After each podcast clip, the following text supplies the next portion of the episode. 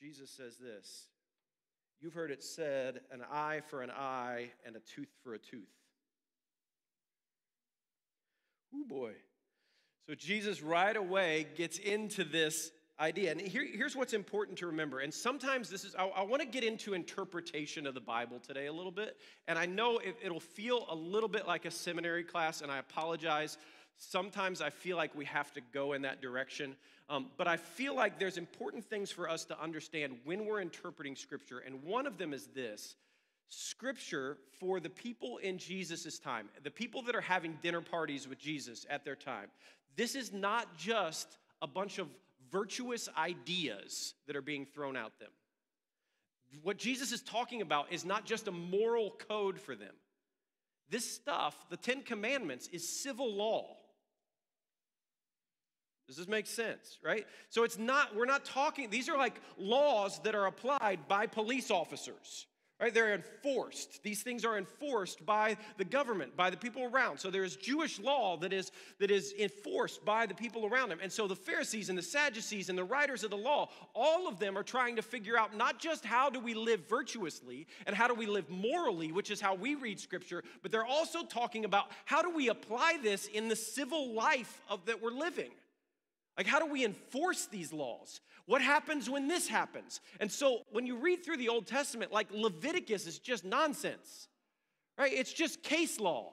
The whole thing is just all of this. What happens when somebody does this? What happens when somebody does this? What happens when somebody. So, some of the Bible clearly reads as case law and not just moral law, but we misread the Bible. This is the greatest. So, the greatest problem with interpretation of the Bible is that we don't, we get the genre wrong.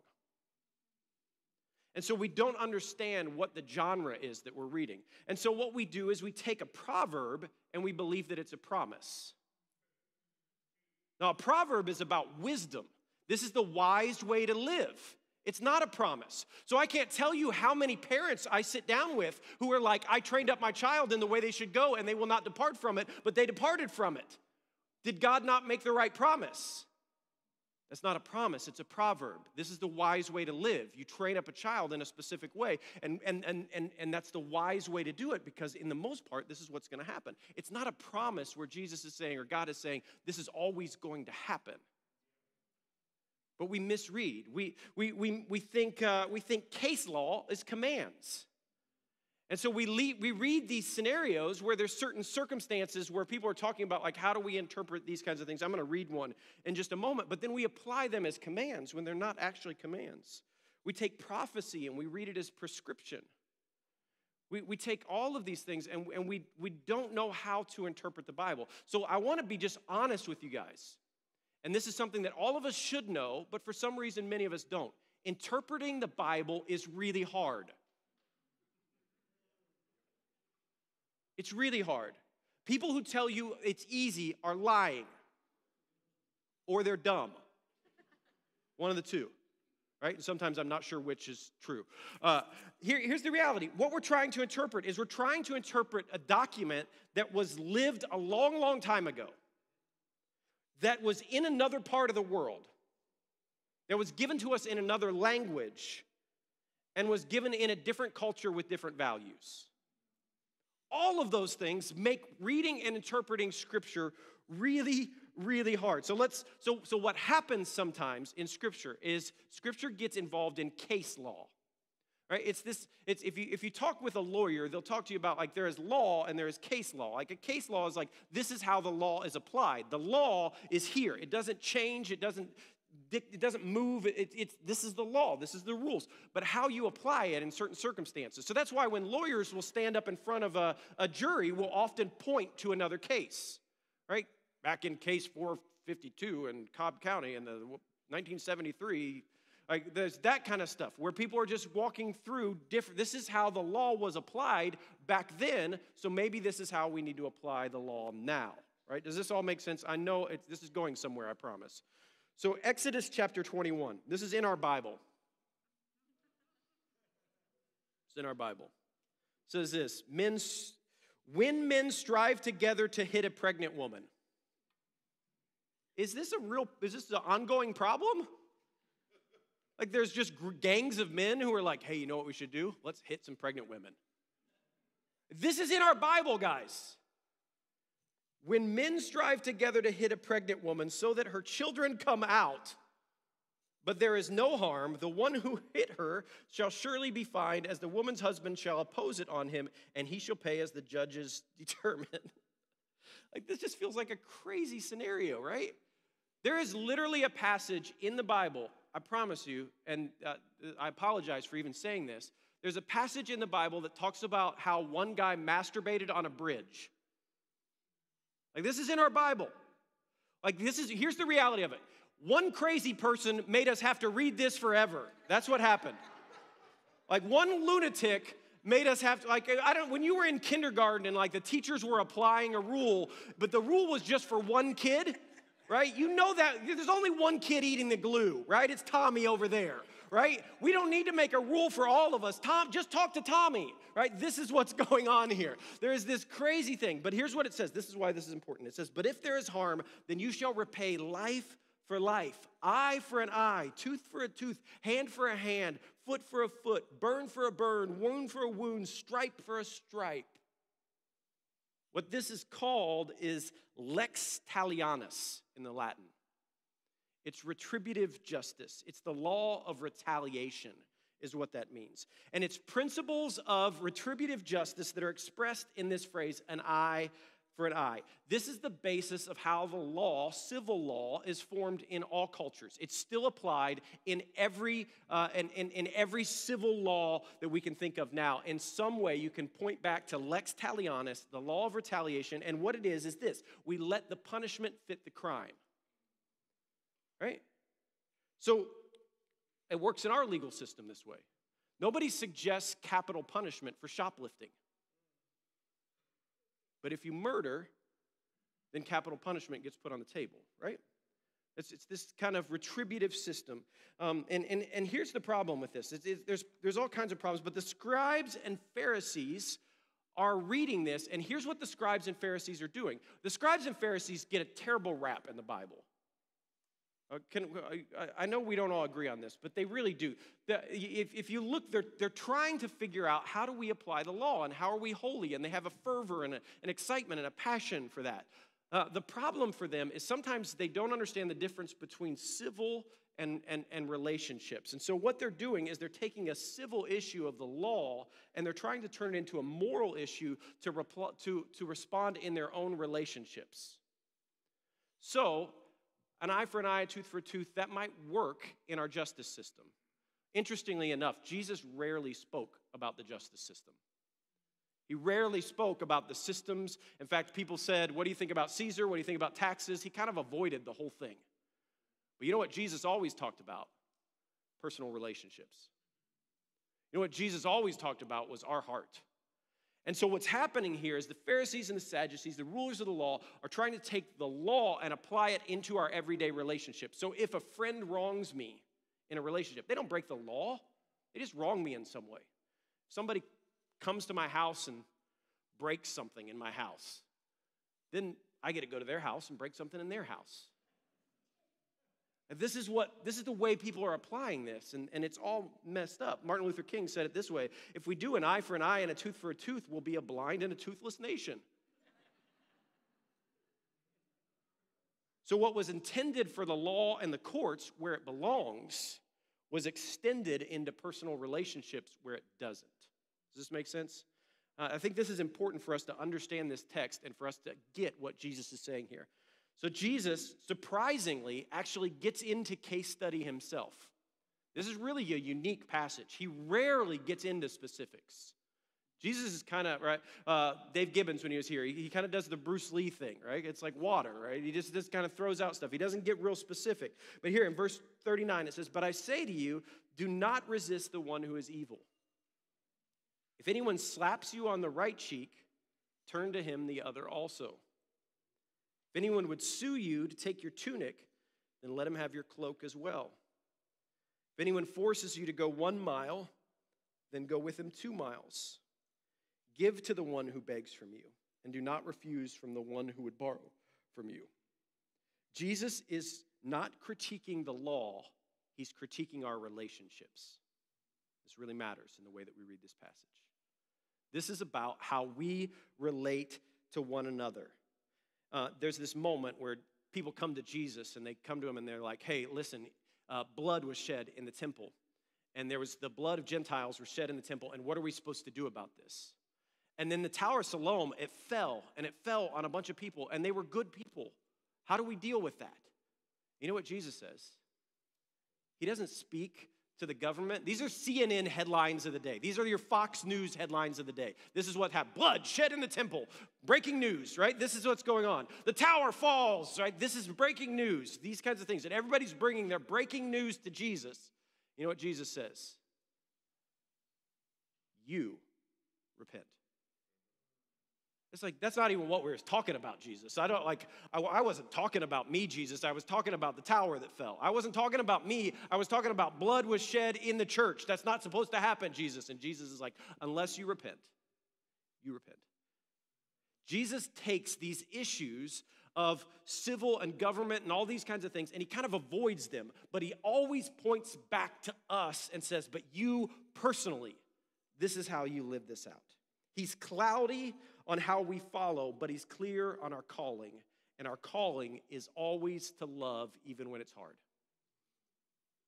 Our personal relationships are built on love and not justice. This is what Jesus is saying. Our personal relationships with one another are built on love and not justice. And surprisingly, amazingly, as Jesus always does, and just like Darrell described when he came up here for our ministry moment a minute ago, Jesus builds his relationship with us on our personal relationship and not the justice that we deserve. This is a big deal. Do not resist those who are evil. That's revolutionary, guys. That's revolutionary. This is, this is like these passages right here are what the civil rights movement was birthed out of all of this this idea of nonviolent resistance, this idea of enemy love, this idea of turning the other cheek. If you look and you read and you study the civil rights movement, these passages had so much to do with it. Tolstoy wrote book after book after book out of this passage. Gandhi loved Tolstoy so much that so much of what was written on their nonviolent resistance was based out of what Tolstoy was saying, which Tolstoy was just basing it on Jesus. This passage has changed the world. It's radically changed the world, and it's completely opposite to the way that our culture is operating right now. When somebody doesn't agree with us, we cancel them. When somebody does something they shouldn't, we write them off and we're done with them. When somebody hurts us, we hurt them back or we get away from them. And Jesus says, wait a minute. If they slap you on the cheek, Lex Talionis says you slap them on the cheek back. And Jesus says we're not going to apply civil law to relationships. When somebody takes your tunic, you take their tunic back. You take them to court, you sue them. Somebody sues you, you're going to sue them back. Jesus says, no, we're not going to get into that. The extra mile, this is what this passage means. Roman soldiers walking through Rome would carry their uh, shield and their armor, all the stuff that they had, their sword, their armor, all that. They would carry it through the city. And uh, a Roman law was that at any point, a Roman could ask a Jew to carry their equipment for him. So, being a Roman was the highest elevated status that there was in culture at that time. And so, any Roman at any point could grab any Jew. You could be working at your job. You could be just like, I'm making sandwiches, I'm delivering these sandwiches, and the, a Roman soldier stops you and says, I need you to carry my armor for one mile. And the Jews hated this, right? It made them feel less than, it made them feel inferior. They hated this idea. And Jesus says, Listen, no, if a Roman soldier asks you to go one mile, here's what I want you to do I want you to go two. Whew. It's getting fun, huh? Give to the one who begs, give to the those, give to those who need to borrow. And in, in, the, in Lex Talionis, all we're doing in those moments is we're asking for repayment. You got to repay all your debt. You got to give back. Like, I'll give you this, but you got to repay it. Here's the repayment plan, all of those things. And Jesus says, No, be more generous than that. And so the big debate is how serious should we take these case studies of Jesus? Like, how serious do I like? Because everybody always jumps to the straw man arguments and all these things, right? Well, what if, right? These are the things we talk to Jesus when we go to heaven, right? When we have dinner with him, these are the things that we discuss and have conversations with. What if, what if? And here's the reality, guys we get to co discern that. We get to interpret this. Every faith community, in every time, in every culture, has had to interpret the Word of God. And so here's my answer Does Jesus mean that we turn the other cheek every time we get hit? Maybe. Some of you are like, I'm, I'm finding another church tomorrow. The pastor doesn't know what he's doing, right? We want everything to be certain, we want everything to be clear. And sometimes it's more complicated than. And sometimes it's more tricky than that. I will say this I do think it's important for us to pay attention to how Jesus responded when he was mocked and beaten. He didn't fight back, he didn't call on the powers of heaven. He allowed those things to happen. And so we get to figure out what holiness looks like. This is part of the journey. Like if I, I really believe that the Word of God, it could have been written a different way. It could have been just this book, this long book of case study of here's how you apply everything. But there are gray areas. There's things that aren't all that clear. There's things that are confusing and hard and tricky and difficult. Uh, we know that we're commanded to love the Lord your God with all your heart, mind, strength, and soul, and to love your neighbor as yourself. We don't know how we're supposed to do that, though.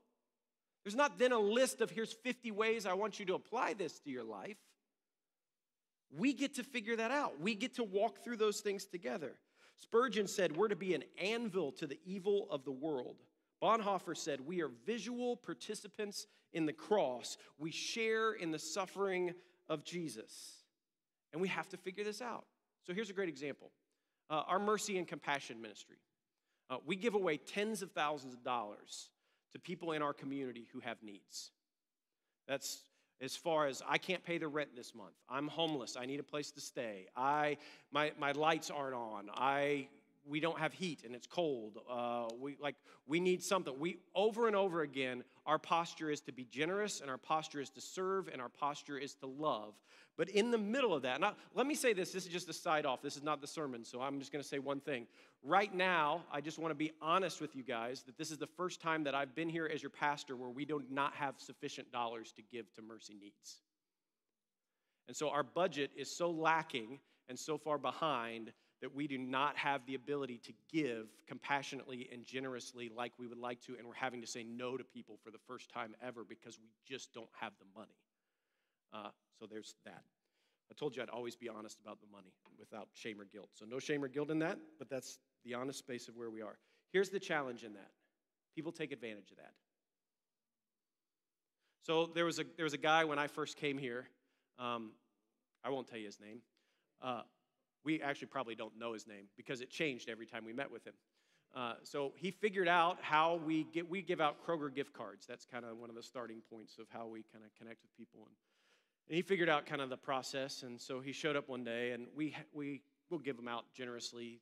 Here's some money to go get groceries. If you need gas, this will get you gas. That kind of thing.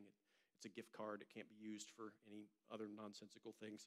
And so here's this, and go do your thing and, and we would have them write their name and just put a little check mark. So I met with this guy. About three weeks later, the same guy came in and apparently thought I was a complete idiot uh, and told me a different name. And I was like, well, hey, bud, you were here last time and this was your name last time. Like, it's okay if you're coming back a second time, but just be honest with me. And then he came a third time and met with a different staff person and gave them a different name. And then he, he just kept, his name kept changing every time. It was like he was coming in with disguises and that. kind of like, like it was just a different story every time. And so, listen, like, what do we do in those situations? Because Jesus says, give to those who beg. Like, do you at some point say, we're not going to give anymore? Or do you just keep giving generously? We've got to pray that stuff out. We got to discern that stuff. We got to figure that stuff out as a community. We've got to try and deal with it on a relational level, which is how we tried to deal with it. So I sat down with the guy and I was like, listen, man, every time you come in here, you give us a different name. Every time you come in here, you give us a different story. Tell us your story and we'll work with you. Like, if you're honest and real and genuine about where you're at, I don't care what your background is or what's going on, we can't help you until you name reality. And so, if you want to name reality and name where you are, then we can work on how to get you out of that space. But we can't do it if you keep coming in here telling us a different story every time. He never showed up again. Never showed up again. This is the challenge in all of these things. These are really hard things, but we get to co discern these things and we get to figure out how do we work this out together as a community. Sometimes we have to say no. Like sometimes we look at things and we're like, I, I just don't know that we can do that. Here's what we can do. Here's how we can serve you. Here's how we can help you. And I'm so grateful for Melissa and Douglas and the, the team that has put in really good work and done studies with other churches of figuring out how we do mercy and compassion ministry with love, but also with generosity. How do we reach out beyond further than where we'd like to go, but also continue to set boundaries? Like all of those things are hard.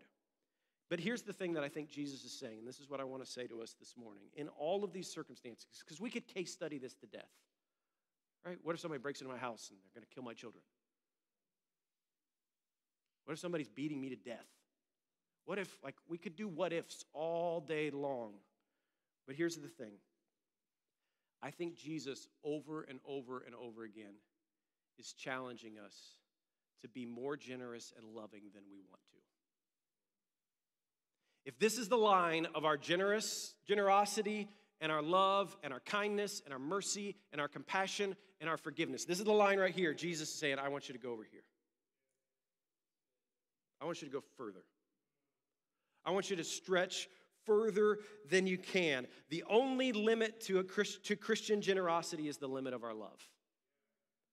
It's just the limit of our love. I remember when my kids were little, um, my boys used to fight all the time. Uh, and, and what it was is, is Cole, Cole was small. He's my oldest. And Cole's little. And Caden was big, but Caden was kind of passive. He still kind of is. So Cole would beat up on Caden, and, and Caden would just kind of take it. But uh, at, at some point, Caden's pop would top, right? He would just be like, that's enough. And Caden would haul off on Cole, and Cole would always be the one that was crying, right? The youngest one would always end the fight because he was bigger. Right? And so there was always this kind of back and forth fighting, and it would end in punching and that kind of stuff. And then Cole started taking like karate, and then it was all over because Cole was smaller, but he was also skilled at punching. Uh, and so, but all of this was going on as my kids were little. And I remember them, they got in this big fight, and Caden just gave Cole a bloody nose. And those of you with little children, you understand. It's just, it's it's a Monday, right? But like when your kids are older, it feels weird. But but on, it was it was just their five and seven years old and they're punching each other. And that's, this is what, how I was working. I remember I grabbed Cole one day and I just, I held his hand. And I, this is the word that came out of my mouth. I just said, buddy, your hands were made for love. Your hands were made to love. Like your hands weren't made to cause violence. Like everything in you was created so that you would love. And I said this, and, and I, I was like, oh, I might have just stumbled on something that would help as a parent. And so I, have like I've applied that over and over again as my kids were growing up of just saying this phrase like no no no that's not that's not what your hands were made for. It's not what you're created for. You, you have to learn to stretch beyond what your natural impulse is. And if your natural impulse is to fight the line of like right here says no be more loving. Figure this out. So jesus' first response in these passages negative. It's do not resist those who are evil. But his second is different. He says, You've heard it said, You shall love your neighbor and hate your enemy. But I say to you, love your enemies and pray for those who persecute you, so that you may be sons of the Father who is in heaven. For he makes the sun rise on the evil and on the good, he sends rain on the just and the unjust. If you love those who love you, then what reward do you have?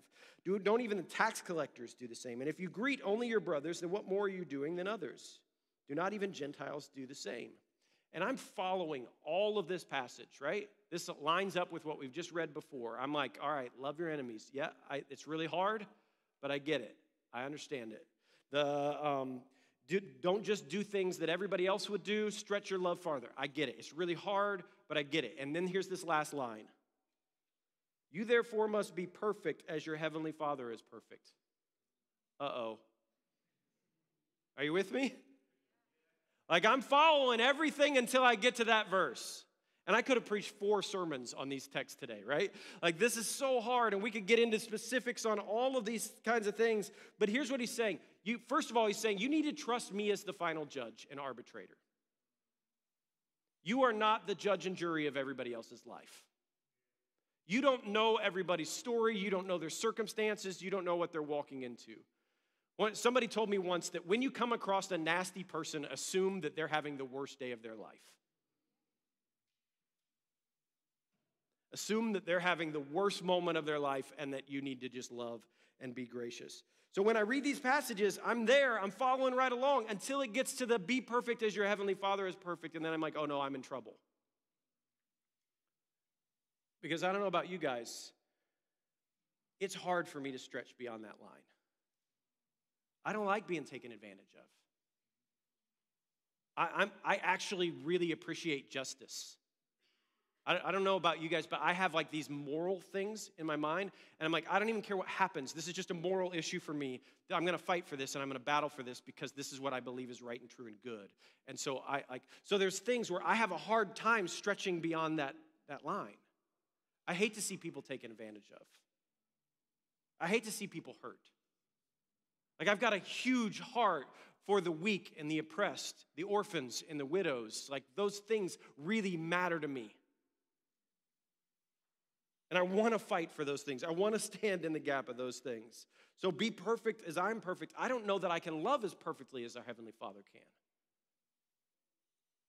Here's what one pastor said He said, Because God is perfect, those who are his children will move in the direction of his perfect standard. If you're stalled or if you're slipping in the opposite direction, it's right that you examine yourself. Pursuing the standard of perfection does not mean we can never fail.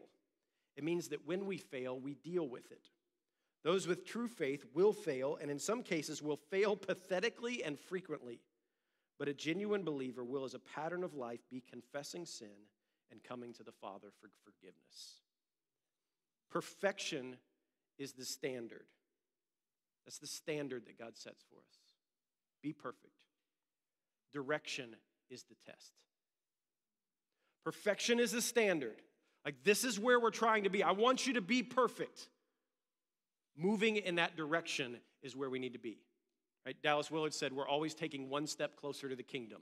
That's my job every single day. My job is not perfection every single day. My job is I'm moving in the direction of Jesus. I'm moving in the direction of generosity. I'm moving in the direction of mercy. I'm moving in the direction of compassion. I'm moving in the direction of grace. I'm moving in the direction that Jesus calls me to over and over and over again. And if your life does not reveal growth in grace and righteousness and holiness and love and forgiveness and generosity, then we actually have to examine our faith.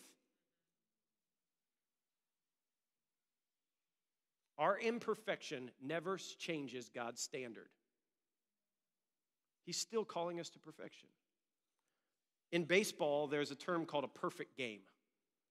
Perfect game is when the pitcher comes out and pitches, and there are no hits that are given up, there's no walks, and there's no errors, which is amazing. It doesn't happen very often, but it'll happen.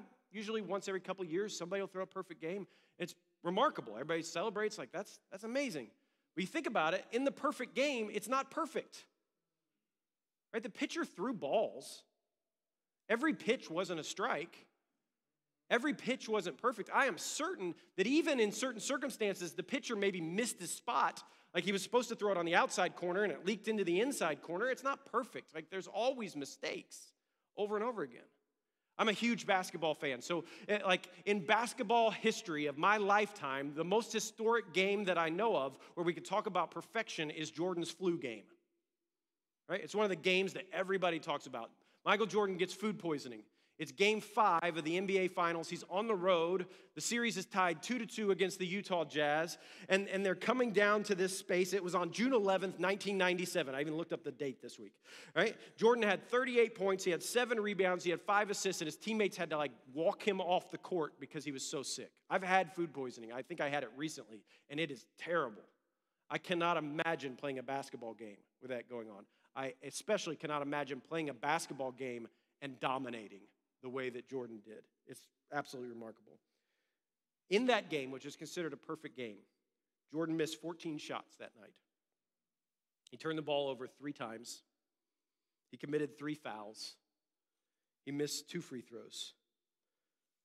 But it's widely remembered as a perfect game. I don't know. I like sports, guys. You have to deal with that. But I think there's something actually really helpful here for us.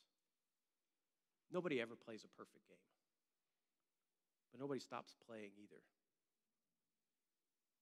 Everybody keeps chasing perfection.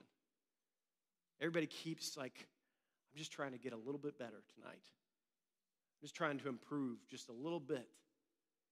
We apply that to our athletes and our sports, and we think about, oh, that makes perfect sense there. We don't apply it to our regular life. Like, I'm just trying to grow. This is the idea. I think this is the message for today is to stretch. Spurgeon says this stretch towards the highest conceivable standard that you can. And say, I, man, I, I know I'm going to make a mistake today. We're getting ready to get in the car. We're going to go to Ohio for the next week, which is a terrible place to go in February. It's just a really terrible decision, but I haven't seen my family in a year and a half. And so we're going to go visit my family. They got a cabin in the woods. It's a nine hour drive. I'm with the dogs. Yeah, my dogs are in the car, and I hate my dogs, right? Here's in the next nine hours, in the next nine hours, I can promise you there will not be perfection in my car for me. I can promise you, right? I'm gonna get irritated with one of those dogs. I'm gonna get irritated with one of those kids, it's the youngest. I'm gonna get irritated with Sarah because she will correct my driving the whole time. It doesn't mean I stop striving towards loving my family and loving with generosity. I keep striving for the perfection that God has placed before me. And I want to wake up every morning and I want to be a better husband than I was the day before. And I want my wife to look back over the history of our marriage and I want her to say, I've seen you grow as a man and as a follower of Jesus. And you're more kind than you used to be. And you're more generous than you used to be and you're more selfless than you used to be. And I want my children to look at my life with them, and I want them to say, You've become a better daddy. You love me more. You give more of yourself. But it's not about perfection, it's about just keep going after it. So, though you can't be perfect, you must want to be perfect. And there must not be any sin within you that you knowingly spare or don't place in there. As soon as you know something's wrong, you pray into it. You have a tender consciousness. You recognize that I failed. I haven't hit that perfect standard. There's this line, and I landed over here when I should have landed over here. I should have been way over here, and I should have been so much more generous, and I should have been so much more selfless, and I didn't do it. I landed over here because I was tired and I was having a rough day, and because we'd been in the car for seven hours with the dogs. And Jesus looks at us and he says, You repent. Repentance means agreeing with God about reality and changing your behavior. You, get up and let's try and love better. Let's try and live into this in an easy way. So, the challenge for us today, guys, is just to grow. That's it. There's nothing fancy or amazing or incredible about it. This is a really hard text, and loving your enemies is really hard. And as I'm talking about this, some of you in your mind, you have a specific enemy in mind that guy. And maybe the challenge for you today is to think, all right, here's the line. Here's where I've been landing on that line, and here's where Jesus wants me to be. So, how do I change my behavior towards that person? Maybe it's about forgiveness. Maybe there's somebody that has wounded you, been an enemy to you, hurt you, and you've closed it down. And Jesus says, No, I want you to continue to love. I want you to try and forgive. I want you to keep stretching. Maybe it's about generosity. I know I should be more generous with my time. I know I should be more generous with my money. I know I should be more generous with whatever it is. Maybe it's about compassion. I've been walking through life and I just don't even feel empathy for people right now. Maybe you've been canceling people. Maybe you've been a lunatic on social media. Like, I, don't know. Here's what I want to do, though. I'm going to ask the band to come back up, and they're going to lead us in kind of a, a song to kind of commission our time together and kind of pray it out. Communion is available all around the room at the tables, and we take communion at the end of every service here because we just want to remember Jesus. And we want to just take this moment to remember the blood that was shed for us and the body that was broken for us. And we want to say, in the same way that you came to earth and loved and served, we want to be like you, and we want to do the same. And so we are the commissioned people that are sent every single week with the body and the blood of Jesus in us to go and to love the world in a way that is revolutionary. And I may be optimistic, I may be naive. We'll figure it out in 20 years. But so far in my life, the way of Jesus is the only way that's worked for me. And I actually think that love and generosity and kindness and mercy and grace and compassion actually can break down walls between enemies. I actually believe that there is a table placed before me in the presence of my enemies where Jesus and my enemies will meet and good things can happen. And so I want you to just take a minute and just say, All right, Jesus, like, what does this mean for me today? Where are you stirring my heart? Who am I supposed to love? Who am I supposed to serve? Who am I supposed to forgive? Where am I supposed to go? What am I supposed to do? And I believe that the Holy Spirit is active and moving in this place. And so if a name comes to your mind, that's the Holy Spirit that's working. If a situation comes to your heart, that's the Holy Spirit working. If a number comes to you, I want you to give away this. That's the Holy Spirit working being the people of Jesus means we just pay attention to that stuff. And we say, listen, I don't know how all of this gets worked out every situation. But there's this beauty in the church being a family where we get to work it out together. And if you're struggling with, I got an enemy and I don't know what to do with it, then let's talk about it. We're going to have our prayer team come up to the front here and they're going to sit and and be, be available to pray and give words. And maybe there's something that you've got to work out in your head about how you love a certain enemy or, or how you give generously or how you work these out. This is what the people of God get to do together. This is why Jesus didn't give us all the instructions and all the answers for every scenario. He just said.